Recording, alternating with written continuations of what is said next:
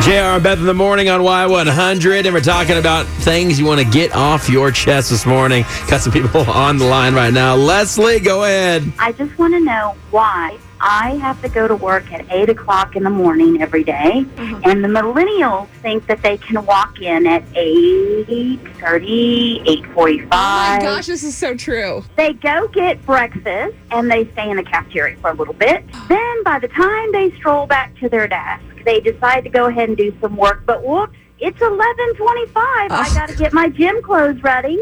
and then they go get their gym clothes ready and they don't come back to their desk until about oh, I don't know, 115, 120. Wow. While I just had a regular hour lunch, they had an hour and a half, two hour lunch. Can you tell that I'm getting a little peeved about this? Oh man, yes. And guess what? I stay till 5.15, 5.30. They walk out of there a minute to 5 o'clock. Where's the eight hours? Oh my gosh. So uh, Where are the eight hours? And let me just say this. let me ask you. I- Okay. Okay, go ahead. Can I ask a question? My question is who is their boss, and are they being held responsible? You know what? Sometimes the boss is the millennial age as well. Oh man, Leslie, quote Oh, unquote Leslie.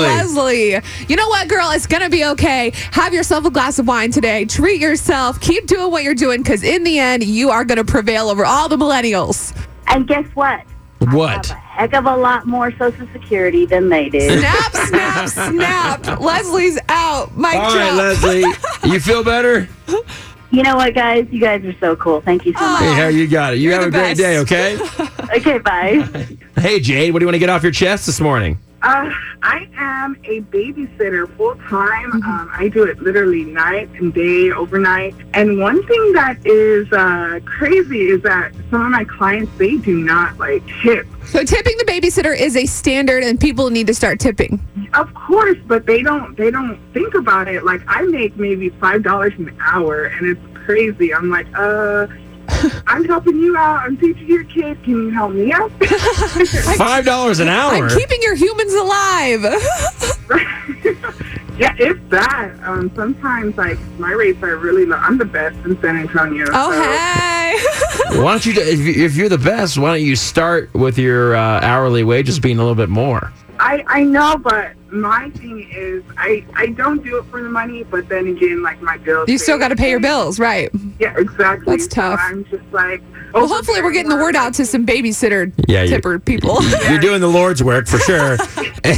and I wouldn't babysit a hamster for $5 an hour.